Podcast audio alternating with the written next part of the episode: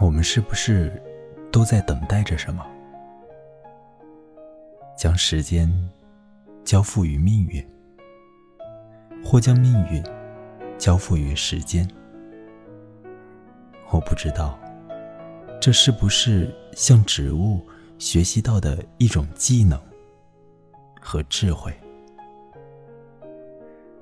而我们等待，是不是仅仅只是因为没有选择所做出的妥协？譬如，用一生的时间等待死神的到来，用所有的想象等待一次偶遇，用短暂的相聚等待长久的分离，用深沉的睡眠等待被唤醒的一刻。用有限的文字等待一个流畅的表达，我们等待如此的倔强的执着。